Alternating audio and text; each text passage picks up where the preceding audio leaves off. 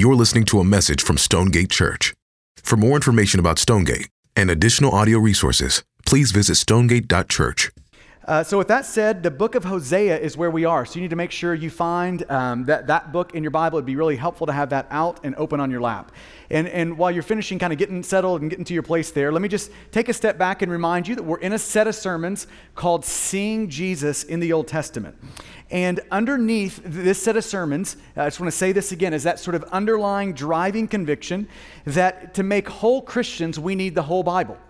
Whole Bible, whole Christians. We need those two to go together. Uh, the, it's the whole Bible that is breathed out by God, according to 2 Timothy 3. It's, it's all the scriptures, and it's the whole Bible, Paul tells us in 2 Timothy, that is profitable for us. So we need the whole Bible to make whole Christians. And the reason that we need the whole Bible is because the whole Bible, all 66 books, both the Old Testament and New Testament, is telling one grand story about one great person, and his name is Jesus, yes, you, you, you got it right.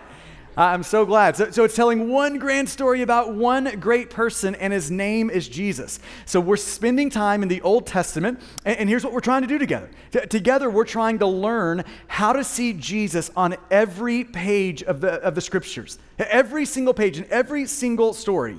So today, we're going to look at the book of Hosea. Now, the book of Hosea is in the section of your Old Testament called the Minor Prophets. The, the minor prophets. Uh, the minor prophets are not, uh, that, that name is not conveying that they are somehow unimportant.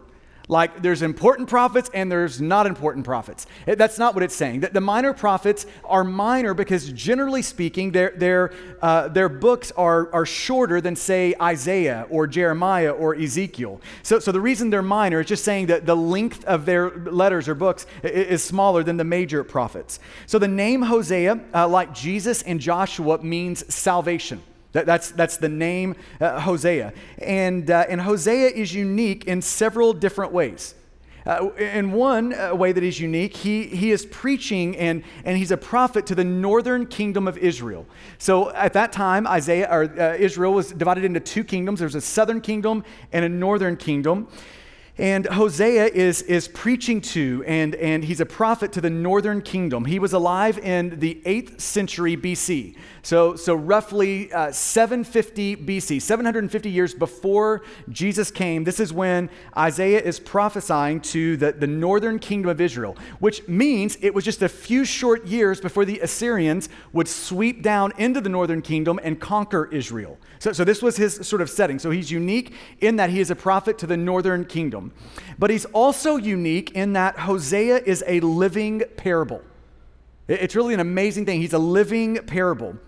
And we're going to see this play out as we jump into chapter 3. But, but God is saying more through Hosea's life than he does through his lips more through his life than his lips. Uh, what Hosea shows us in his life is even more important than what Hosea says to us through his lips. So, so the major point of uh, the book of Hosea, we're seeing displayed in his life. He's a living parable. And what Hosea shows us in this book is absolutely stunning.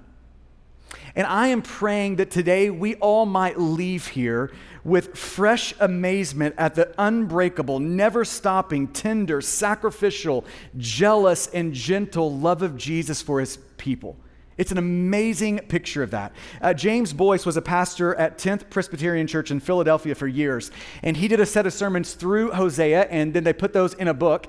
And his sermon, uh, the sermon title for this chapter of the Bible, Hosea chapter 3, his sermon title was The Greatest Chapter in the Bible the, the greatest chapter in the Bible. Now, I am partial to Romans 8, but at the same time, this is an amazing, an amazing chapter of the Bible. It, it is in the Bible, and I'm just praying that the Lord would use this particular chapter in His Bible to just show to us the heartbreaking beauty of God's love. Chapter 3, Isaiah, starts like this Verse 1 And the Lord said to me, to Hosea, and the Lord said to me, Go again, love a woman. The Lord said to me, Go again and love a woman. Now remember, Hosea's life is a living parable. His life is saying more than even his lips. And this is why the middle phrase in verse 1 of chapter 3 says, Even as the Lord loves the children of Israel. So go and love this woman And, and his love for this woman is saying something uh, about God's love for his people. Hosea's marriage, his love for Gomer, is meant to go beyond itself. It's meant to point to something beyond his love for, for Gomer. It's meant to point us all the way to God's love for his people. So, so that little phrase, go again, love a woman, is meant to show us something. In that little phrase, we learn something very important about the Bible. In that little phrase, go again, love a woman, we are learning that the Bible is a love story. Do you think about the Bible that way, Genesis to Revelation, as a love story? It's an amazing thing to think about how the Bible is arranged. In the Bible, marriage is not one among many other themes in the scriptures. In a lot of ways, marriage is the wraparound theme of the Bible. It, starts with marriage and it ends with marriage. So think about how the story of the Bible starts. It starts with marriage. In Genesis 1 and 2, you might think about Genesis 1 and 2 as the introduction to the story. And in the introduction, we are introduced to marriage. In Genesis chapter 1, it's sort of a zoomed out version of creation, God creating all that is. That, that's Genesis chapter 1. But in Genesis chapter 2, God lingers over the creation of our first parents, Adam and Eve. If you remember the story in Genesis chapter 1, Adam falls, or in Genesis chapter 2, Adam falls asleep, and then Eve is fashioned by God from part of Adam. He takes that rib and fashions Eve from that rib. Then Adam wakes up, and Adam sees his queen, and because some moments are too big and beautiful for, for prose to handle, just common everyday language to handle, um, Adam breaks into poetry.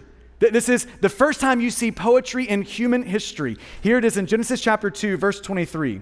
Um, Adam says, This, th- this woman, Eve, this at last is bone of my bones and flesh of my flesh. She shall be called woman because she was taken out of man. Uh, then you get to verse 24 of Genesis chapter 2 and we see a theology of marriage. That the Bible is telling us what marriage is in Genesis chapter 2, verse 24 and 25. The scriptures say, Therefore, a man shall leave his father and his mother and hold fast to his wife, and they shall become one flesh. That's the Bible's definition of marriage. One mortal life, fully shared between one man and one woman. That, that's how the Bible sees marriage. Genesis chapter 2, verse 24. One mortal life fully shared between one man and one woman. Then you get verse 25. And this is a description of what marriage is like. And the man and his wife were both naked and were not ashamed. Now, what do we learn about marriage from the outset of the Bible? In the introduction, we're introduced to marriage. And what do we learn about marriage in the introduction?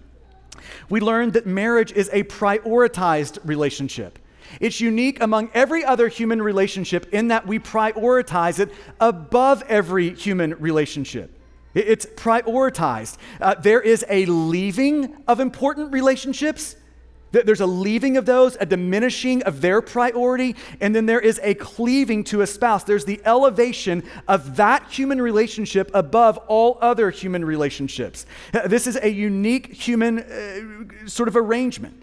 It's a unique relationship. Nothing and no one should creep between uh, uh, the man and, and his wife that the husband and his wife. It's, it's a prioritized relationship. But we also learn that it's an intimate relationship. It's one mortal life, but, but it's this sort of a, a, one life, fully shared. One mortal life, fully shared between one man and one woman. It, it, marriage, it's the most unique, sort of intimate uh, of all human relationships. It's that kind of relationship. It should be a safe place where a, a, person can be fully known. That's the idea of nakedness in, in Genesis chapter 2, where they can be fully known. There, there's no hiding, there's no lying, there's no covering. It's, you get to see all of me physically, emotionally, spiritually, everything I am, everything I'm not. I'm fully known. I'm naked before this particular person. And at the same time, I am loved by that person. That's the idea of not ashamed. So, so a marriage is unique in its intimacy fully known, fully loved, naked, and not ashamed. This is the way the love story in the scripture starts with one man and one woman promising all they have and all they are to death do us part. That's the introduction of the Bible. That's how the Bible begins. But, but marriage is also at the end of the story. It's not just at the beginning of the story, the story ends with marriage. So think about the last couple of chapters of Revelation. Uh, but this marriage is not just between one man and one woman. The marriage that concludes the Bible is the marriage between God and his people. Uh, Revelation ends with the marriage supper of the Lamb where we are throwing a party at the wedding of God and his people, where God is rejoicing over his bride, the church. And as we read from Genesis to Revelation, what we begin to discover as we read the scriptures is that every earthly marriage, it's not a permanent thing. Every earthly marriage is meant to be a signpost uh, uh, it's meant to be a parable, a, a, signpost pointing beyond itself all the way to the, to, to the relationship between God and his people, the way God loves his people, the way his people are to love their God. Now, think about that. Why is it that there is such a thing called love?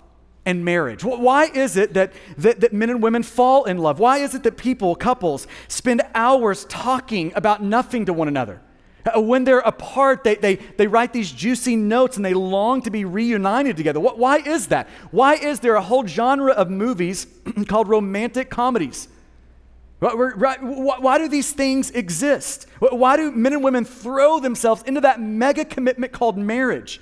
Why is that a part of this world? Why is that? The Bible's answer is because every one of those things, every, every one of those, uh, falling in love, that, that juicy love letter, romantic, all of that, all of those things are signposts pointing beyond itself. pointing beyond the, the way a couple loves one another, all the way to the unbreakable, never stopping, tender, sacrificial, jealous, and gentle love of Jesus for his people. That's why those things exist. That's why marriage exists. So, in this way, every couple is like Hosea. Every marriage is a living parable. Every time you witness a wedding, you are seeing the reenactment of the biblical love story. That's why there is such a thing called marriage. Now, think about uh, how that impacts how you relate to God. If the only way you think about your relationship with God is um, you're a servant, he's a king, you're a sheep, he's a shepherd. Or, and there's a lot of metaphors like this to talk about our relationship with God. Or, or you're a son and, and he's a father. If that's the only way you think about it, it would be um, you're, you're missing something. It would be a deficient way of seeing the way God relates to his people. This is why there's multiple Im- metaphors in the Bible for how we relate to God. But, but if you don't see this one, that, that we are also a bride relating to God, our groom, if we don't see that one, we are missing something. And the Bible helps clue us into that. It wants us to see our relationship with God like that. We're the bride, He's the groom. This is Isaiah chapter 54, verse 5. For your maker is your husband.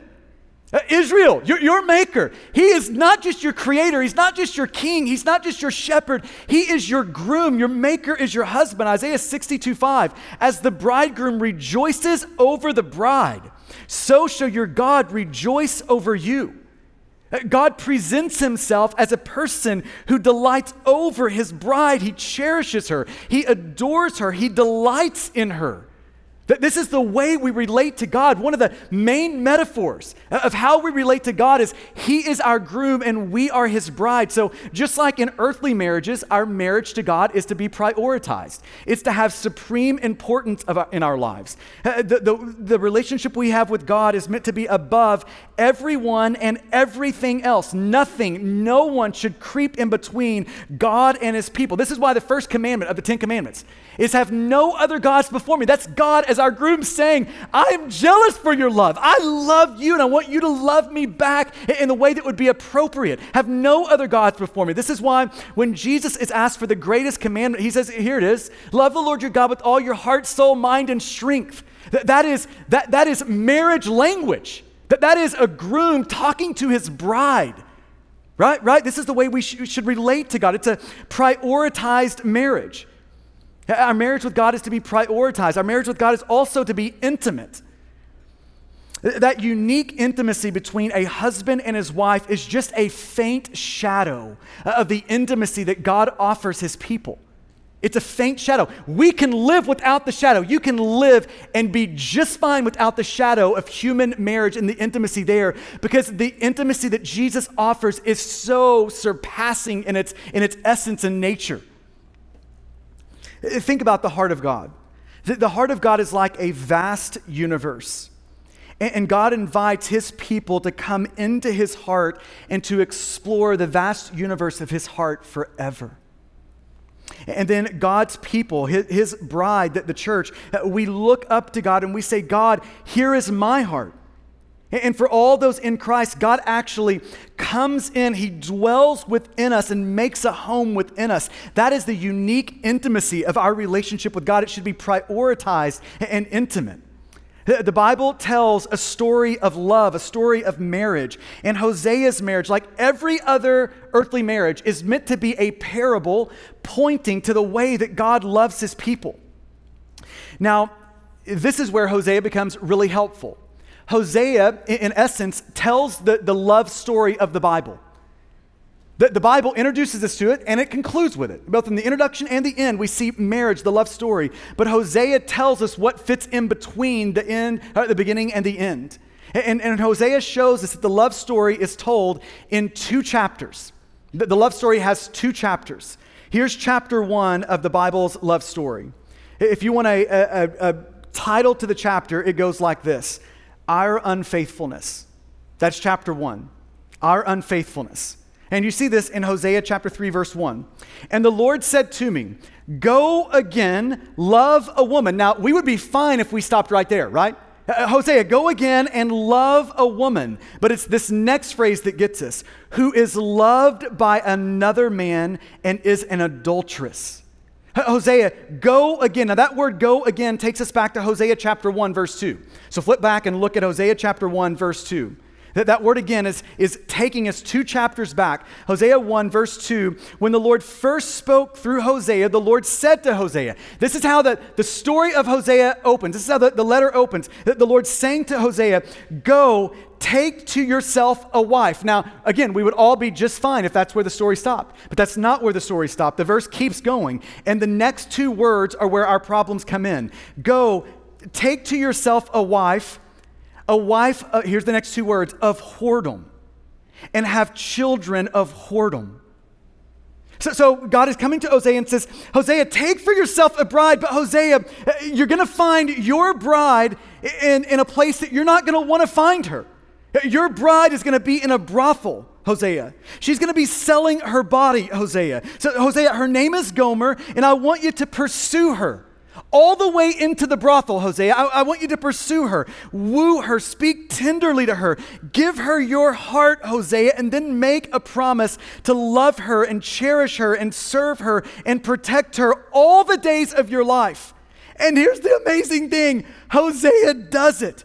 He marries Gomer. They have children. And then, somewhere be- uh, between the, the end of chapter one and the beginning of chapter three, Gomer leaves home. She, she leaves home. She, she betrays Hosea. She breaks their marriage covenant and goes back to the brothel, once again selling her body to the highest bidder. Now, we should, we should be reading that, and at that point in the book of Hosea, we should be thinking, Are you serious? Is this really happening? What, what is going on in this story? What, what is happening here? And, and here's what's happening Unfaithful Gomer is the living, breathing illustration of God's unfaithful people. Unfaithful Gomer is the living, breathing illustration of God's unfaithful people. She's an illustration of God's people who, who are turning from God and embracing other lovers.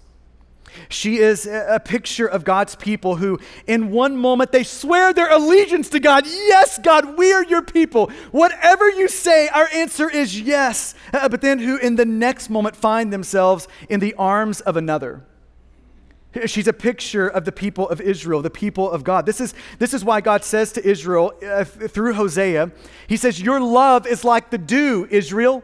That this is what it feels like to me. It's like the dew, and, before the morning sun, it vanishes. You, you're just, you're, unfaithful. My, people are unfaithful. Uh, Gomer, in her shocking unfaithfulness, stands in the place of God's people. That's what she's doing in the story. She is standing in the place of God's people as a, as a living, breathing illustration of their unfaithfulness to God. And it's the prophets The, the prophets, um, Isaiah, Jeremiah, Ezekiel, Hosea, it, it's these prophets who loudly and repeatedly and disturbingly raise their voices against God's people and their unfaithfulness. So, so if you look in, in those, those books of the Bible, Isaiah, uh, Jeremiah, Ezekiel, Hosea, th- those prophets, if you look and read in the prophets, over 60 times the prophets look at God's unfaithful people and they call out there, this is the prophet's words, they're whoring. That they call that out. That they name their unfaithfulness and they call it adultery or whoring. Right? Rather than, than protecting and prioritizing their marriage with God, the people of Israel turned from God in their sin, their idolatry, their rebellion, just their willful oblivion of God. They just they don't even think about God. They're just living their lives as if God didn't exist without any thoughts of God. And, and, God is saying through Hosea, and in particular through Gomer, that this is what you are, O people of Israel. You are throwing yourself into the arms of other lovers, you are committing adultery against me. So the prophets say, Isaiah chapter 1, verse 21, how the unfaithful city, that's, that's um, a way of saying the whole people of Israel, how the unfaithful city has become a whore she who was full of justice, righteousness lodged in her, but now murderers. Uh, Jeremiah chapter 2. Uh, God says to his people, I remember the devotion of your youth, your love as a bride. For long ago I broke your yoke and burst your bonds, but you said, I will not serve you. Uh, yes, on every high hill and under every green tree you bowed down like a whore. Jeremiah chapter 3 Surely, as a treacherous wife leaves her husband, so have you, people of Israel, so have you been treacherous to me, O house of Israel, declares the Lord. The people of God are unfaithful to God, and their betrayals are breaking their beautiful marriage with God. But Gomer doesn't just stand in the place of God's people Gomer, and her shocking unfaithfulness, also stands in our place. Not, not just in their place, she stands in our place. Whenever you're reading a book like Hosea, it's always important to find yourself in the story. Who, who are you in the story? And, and there we are with Gomer and with Israel, there in the brothel, offering our hearts to lovers who are sure to break it. That's where we are in the story. Now, let me linger here and maybe apply this in two ways. Uh, one question we need to ask when we read a chapter of the Bible like this is, and this sort of an analogy of our unfaithfulness is, do we see our own sin like this? Is this the way that we see sin? Do we see it like Hosea is presenting it? See, one of our problems is that we tend to see sin as the breaking of impersonal laws. So we tend to think about it. Uh, so when we look at pornography, uh, when we tell a little lie to save face, when we nurse that grudge, when we're unwilling to forgive, when we become obsessed with everything but God, right? We tend to think of that as, as breaking some impersonal laws just kind of out there in the universe somewhere. That, that's how we typically think about our sin. But Hosea shows us that is the wrong way to think about our sin. Hosea is showing us that the breaking of, uh, of God's law stabs right at the very heart of God. All the way down to the deepest places of God's heart, it wounds the heart of God. Now, think about the, the illustration here. This is such a sensitive illustration. But, because many in this room have tasted uh, the, the, the bitterness of betrayal. You've tasted what it, what it feels like to discover your spouse's unfaithfulness. And there are few hurts in, hu- in the human heart that do more damage than that one. There are few pills as bitter as that one. Now, think about what God's doing here. Uh, God is taking that human experience. He's taking that, one of the most painful of all human experiences. He's taking that human experience, experience and then he's saying, Israel, the, the people of God, th- that is what your sin is like to me. That's what it feels like to me. Uh, your sin, your forgetting of me, your indifference toward me, your idolatry, your turning from me, you, you living as if I don't exist, you, you seeking uh, your, your, the source of jo- like your joy and significance and security in other lovers. It's like adultery to me. It stabs at the deepest places of my heart. It's not just some breaking of some impersonal laws. No, it's not that. It grieves the very heart of God, our groom. Uh, God is saying, Your sin rips the, the very deepest places of my heart. Is that the way that you see sin? Is it just the breaking of some impersonal laws, or is it breaking the heart of God, your groom? Is that the way that we see sin? Here's another way we might apply the illustration of Gomer in the book of Hosea. Is maybe just to ask do, do we even see our sin? Not just we see sin like that, as, as breaking the heart of God, but do, do, do we even see our sin? Uh, this is, this is probably the saddest thing about the, the people of God in Hosea's time. They had taken a bed in the brothel, they had made their home in the brothel, forsaking the very God who so tenderly loved them. And here is the shocking, sad reality for the people of Israel they couldn't even see they were doing it. Uh, Hosea chapter 12, verse 8 says, Ephraim has said, that's a way of talking to the whole people of Israel. Ephraim, the whole people of Israel have said, Oh, but I am rich. I have found wealth for myself. In all of my labors, they cannot find in me any iniquity or sin. This is amazing. God is looking at the people of Israel and saying, People of Israel, you're, you're Gomer. That's what God is saying. You, you, are Gomer. And the people of Israel are looking back at God and saying, No, no, no, no, God, God, we're good.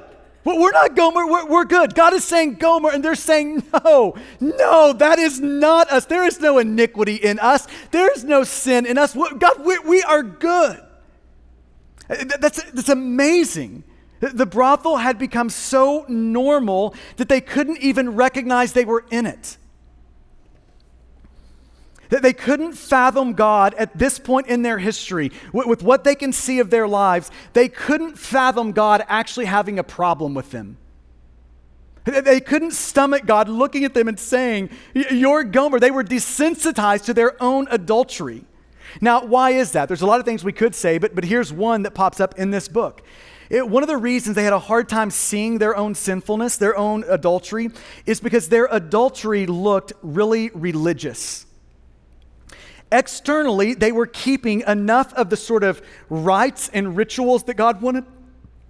They were doing enough of the actions externally that it appeased that sort of deep, guilty conscience that they had. And, and it, it, they did just enough external things that it concealed their inner barrenness, that there was no love of God in their hearts. They were doing enough good things that it just concealed the fact that there was no desire for God, no, no pursuit of God, no affection for God, no love of God in them. Now, think of a modern day equivalent.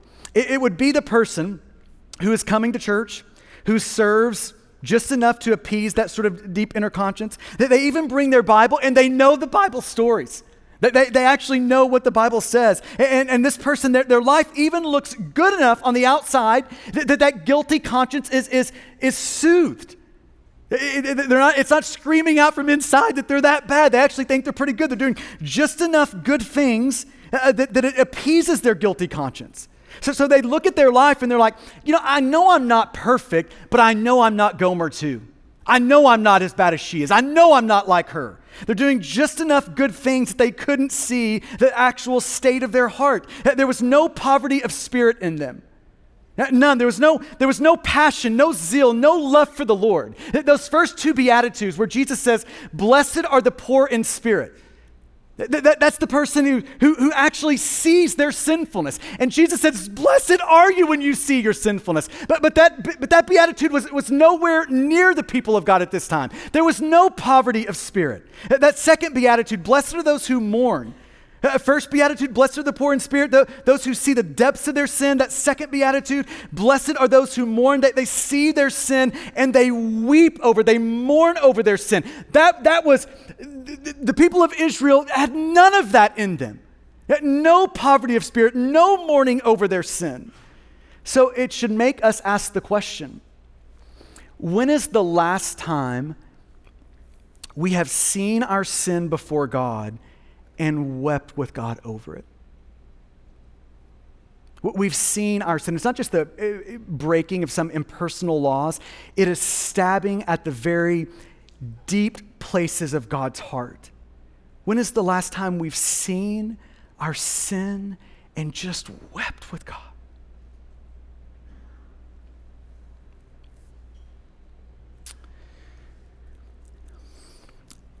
So, where does this leave the Bible's story of love? The bride is in a brothel.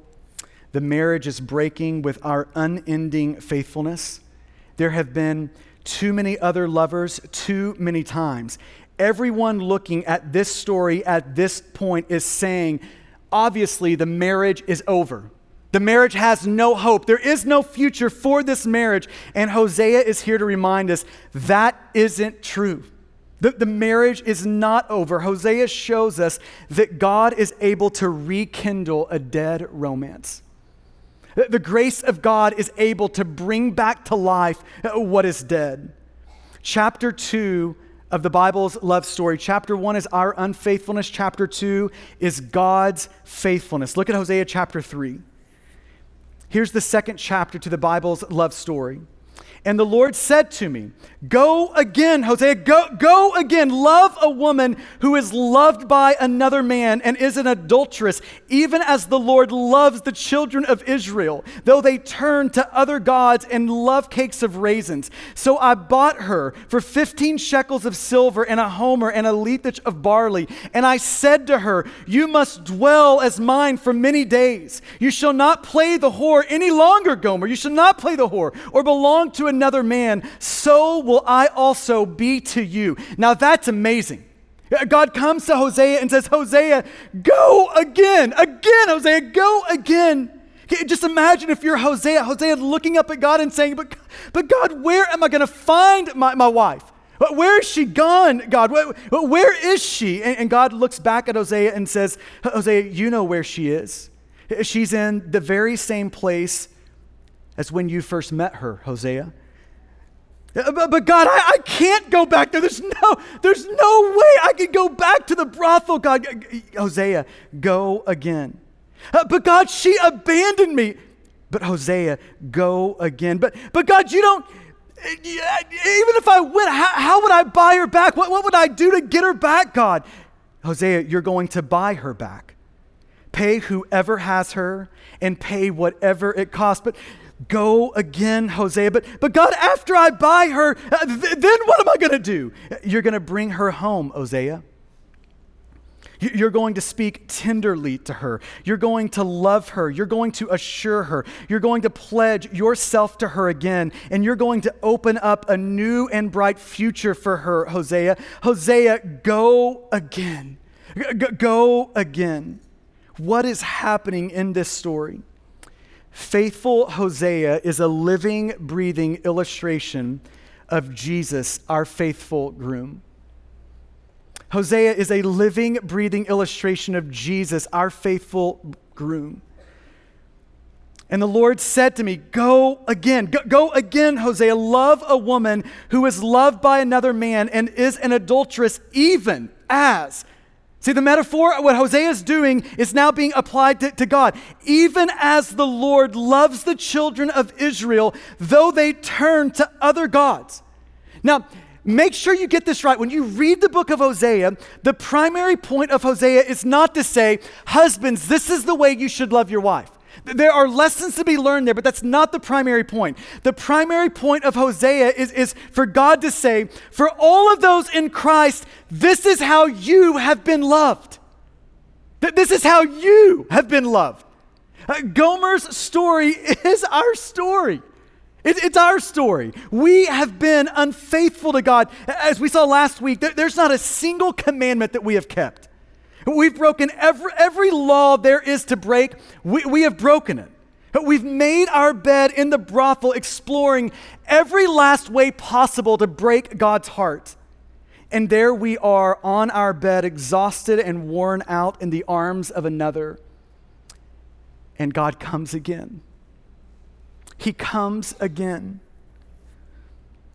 Verse 5 Afterward, the children of Israel shall return and seek the Lord their God and David their king.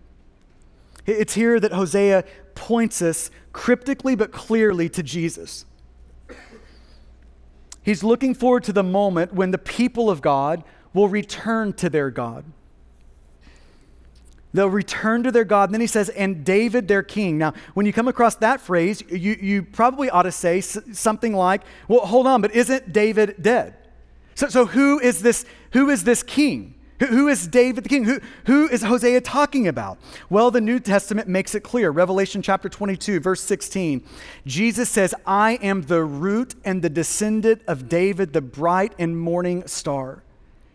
It's Jesus. Hosea is, is showing us here that, that it's Jesus who came into the brothel of this world found us broken in our bed, blind to our own sin and adultery. And it's Jesus who bought us, not with 15 shekels of, of, of silver, no, no, not, with, not with imperishable things, not, not with any shekels, but with his very own life. His very death on the cross, he, he bought us. This is why Paul says in 1 Corinthians 6, verse 12, For you were bought with a price. You, you were purchased. You, you were bought. This is why Peter says in 1 Peter 1 18 and 19, you were ransomed, purchased from the marketplace. You were ransomed from the futile ways inherited from your forefathers, not with perishable, uh, perishable things such as silver or gold, but this is the way you were ransomed. Here's how you were bought, but with the precious blood of Christ, like that of a lamb without spot or blemish. That, that's how you have been bought.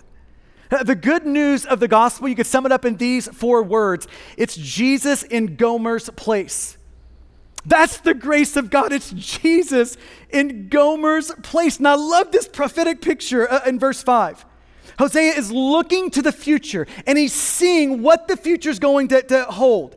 Afterward, the children of Israel shall return and they shall seek the Lord their God and David their king, Jesus himself, and they shall come in fear to the Lord to see his goodness in the latter days. Now, Hosea had no idea that it would take 750 years for Jesus to show up. He just knew that one day God's unfaithful bride would be purchased, bought, and redeemed by Jesus, their faithful groom.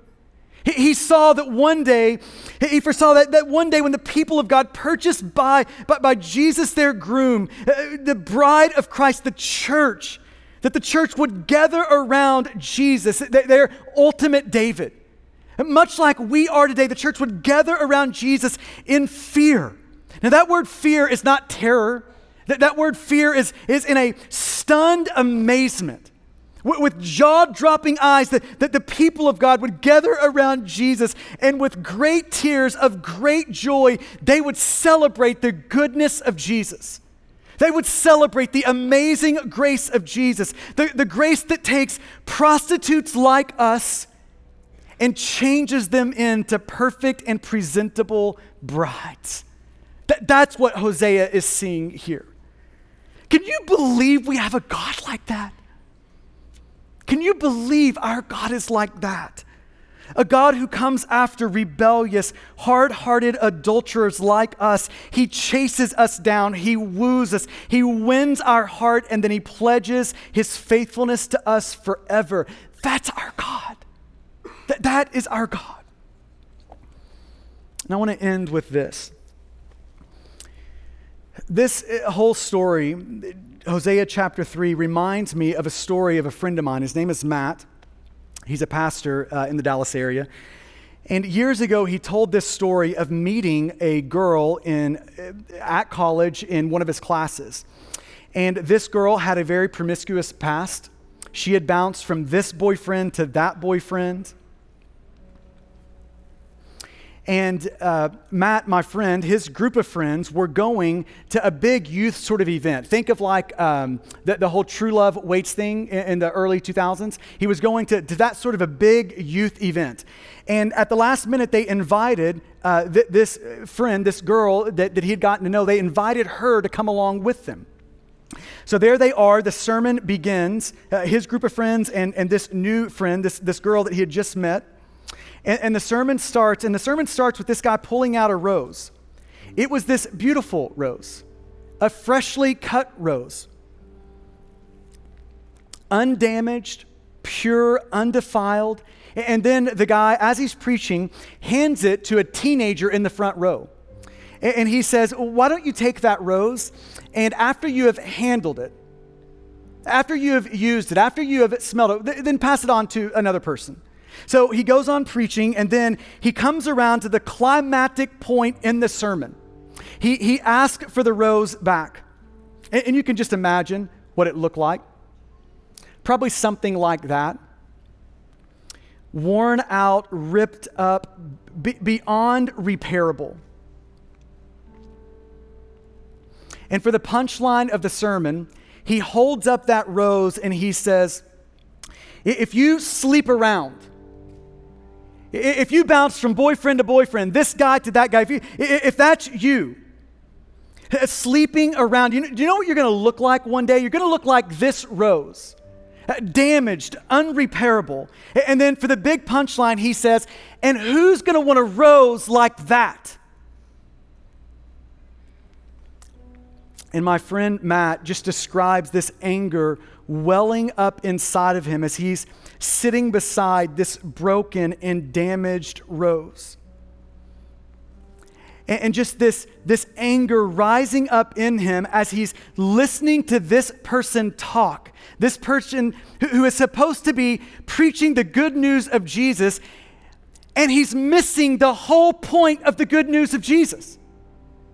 Who is it that, that wants the rose? Well, the Bible's answer to that question is uh, Jesus wants the rose.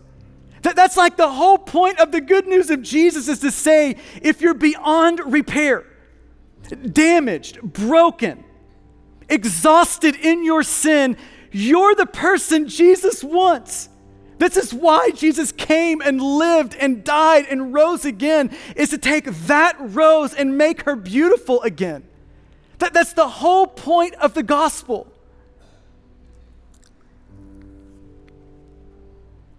And for some of us in this room this morning, we have run so far and so hard from God that we're just wondering can God ever rekindle that dead romance? Can He ever do it? And Hosea is here to show you the grace of God can rekindle it. It can bring back to life anything that's dead. Amen? Why don't you bow with me there where you are? And I want to give you just a moment to allow the Spirit of God to press into you what would be helpful, to wipe away anything that wouldn't be helpful this morning.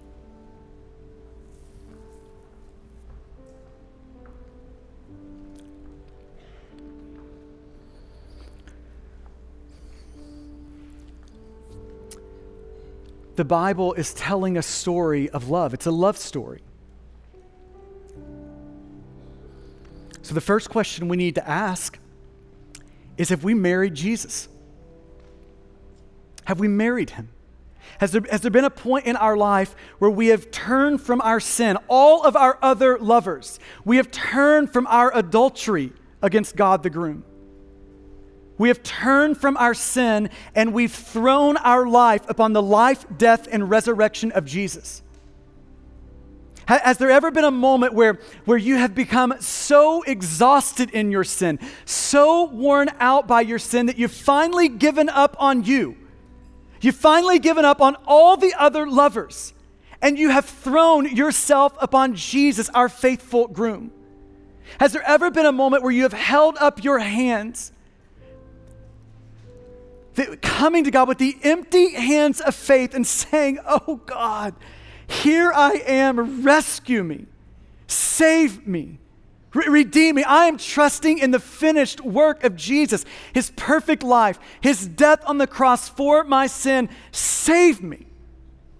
Some of us, right here, right now, this morning, th- this is what God is doing in you. He's bringing you in to, to that biblical love story. He's inviting you into the marriage, and your response this morning is to say, Yes, God, I do. I, I do. Here's my life. Take me. I'm yours. And if that's you, and for the very first time, you are turning from your sin and throwing your life upon Jesus, and you're saying, Jesus, rescue me, save me. This is what the Bible calls faith or belief. Save me, oh God. If that's you, you can pray that right now where you are to God. You can come to God right now with the empty hands of faith, f- trusting in the life, death, and resurrection of Jesus. And right now, right here, God will rescue you, marry you, bring you into that story. And if that's you this morning, just with every head bowed, if that's you this morning, will you just raise your hand there? I'm not going to embarrass you. I'm not going to, eh, just would you raise your hand and look at me, make eye contact with me if that's you? If God is doing that in your heart this morning? Yep, I see him. Thank you. Anyone else this morning? Who God is doing that right now in your heart? Just raise your hand and make eye contact with me. Yep, I see you, brother. I see you. Any others? Yeah, I see you. I see you.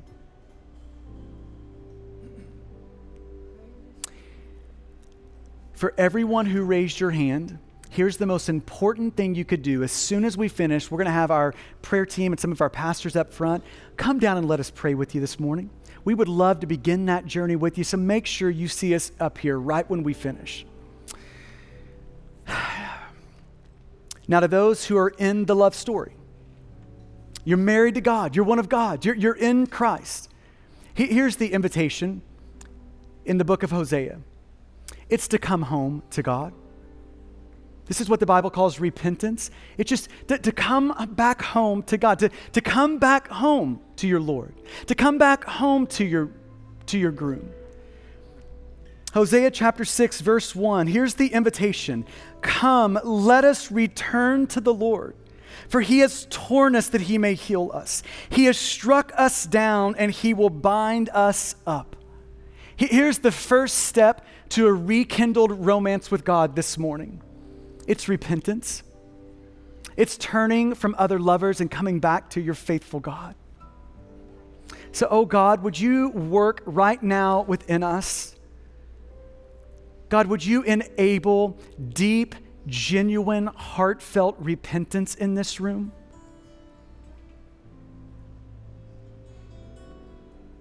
Oh God, would you do that? Meet us now, oh God. And it's in the name of Jesus that we ask it. Amen. Thank you for listening to this message from Stonegate Church. A podcast is never meant to replace gathering with your church to hear the preaching of the Bible. So we want to encourage you to be part of a local church family.